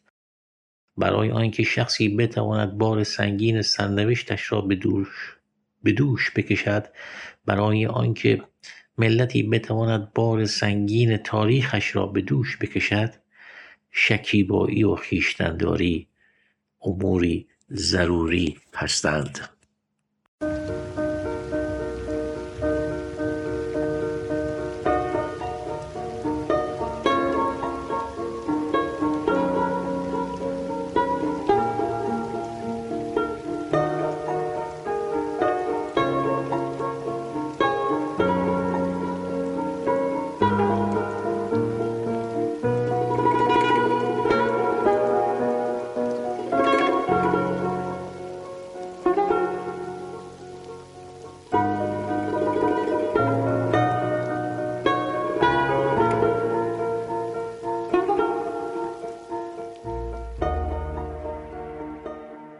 سودابه فرخی هستم و غزلی از سعدی رو تقدیم می‌کنم.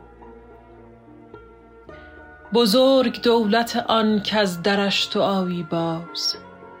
بیا بیا که به خیر آمدی کجایی باز؟ رخی که از او متصور نمی شود آرام چرا نمودی و دیگر نمی نمایی باز؟ در دلختی چشمان شوخ دلبندت چه کردم که به رویم نمی گشایی باز؟ اگر تو را سر ما هست یا غم ما نیست من از تو دست ندارم به بی وفایی باز. شراب وصل تو در کام جان من ازلی است هنوز مستم از آن جام آشنایی باز. دلی که بر سر کوی تو گم کنم هیهات که جز به روی تو بینم به روشنایی باز. تو را هر آینه باید به شهر دیگر رفت که دل نماند در این شهر که تا ربایی باز. عوام خلق ملامت کنند صوفی را کز این هوا و طبیعت چرا نیایی باز؟ اگر حلاوت مستی بدانی ای هوشیار به عمر خود نبری نام پارسایی باز. گرت چو سعدی از این در نواله بخشند برو که خو نکنی هرگز از گدایی باز.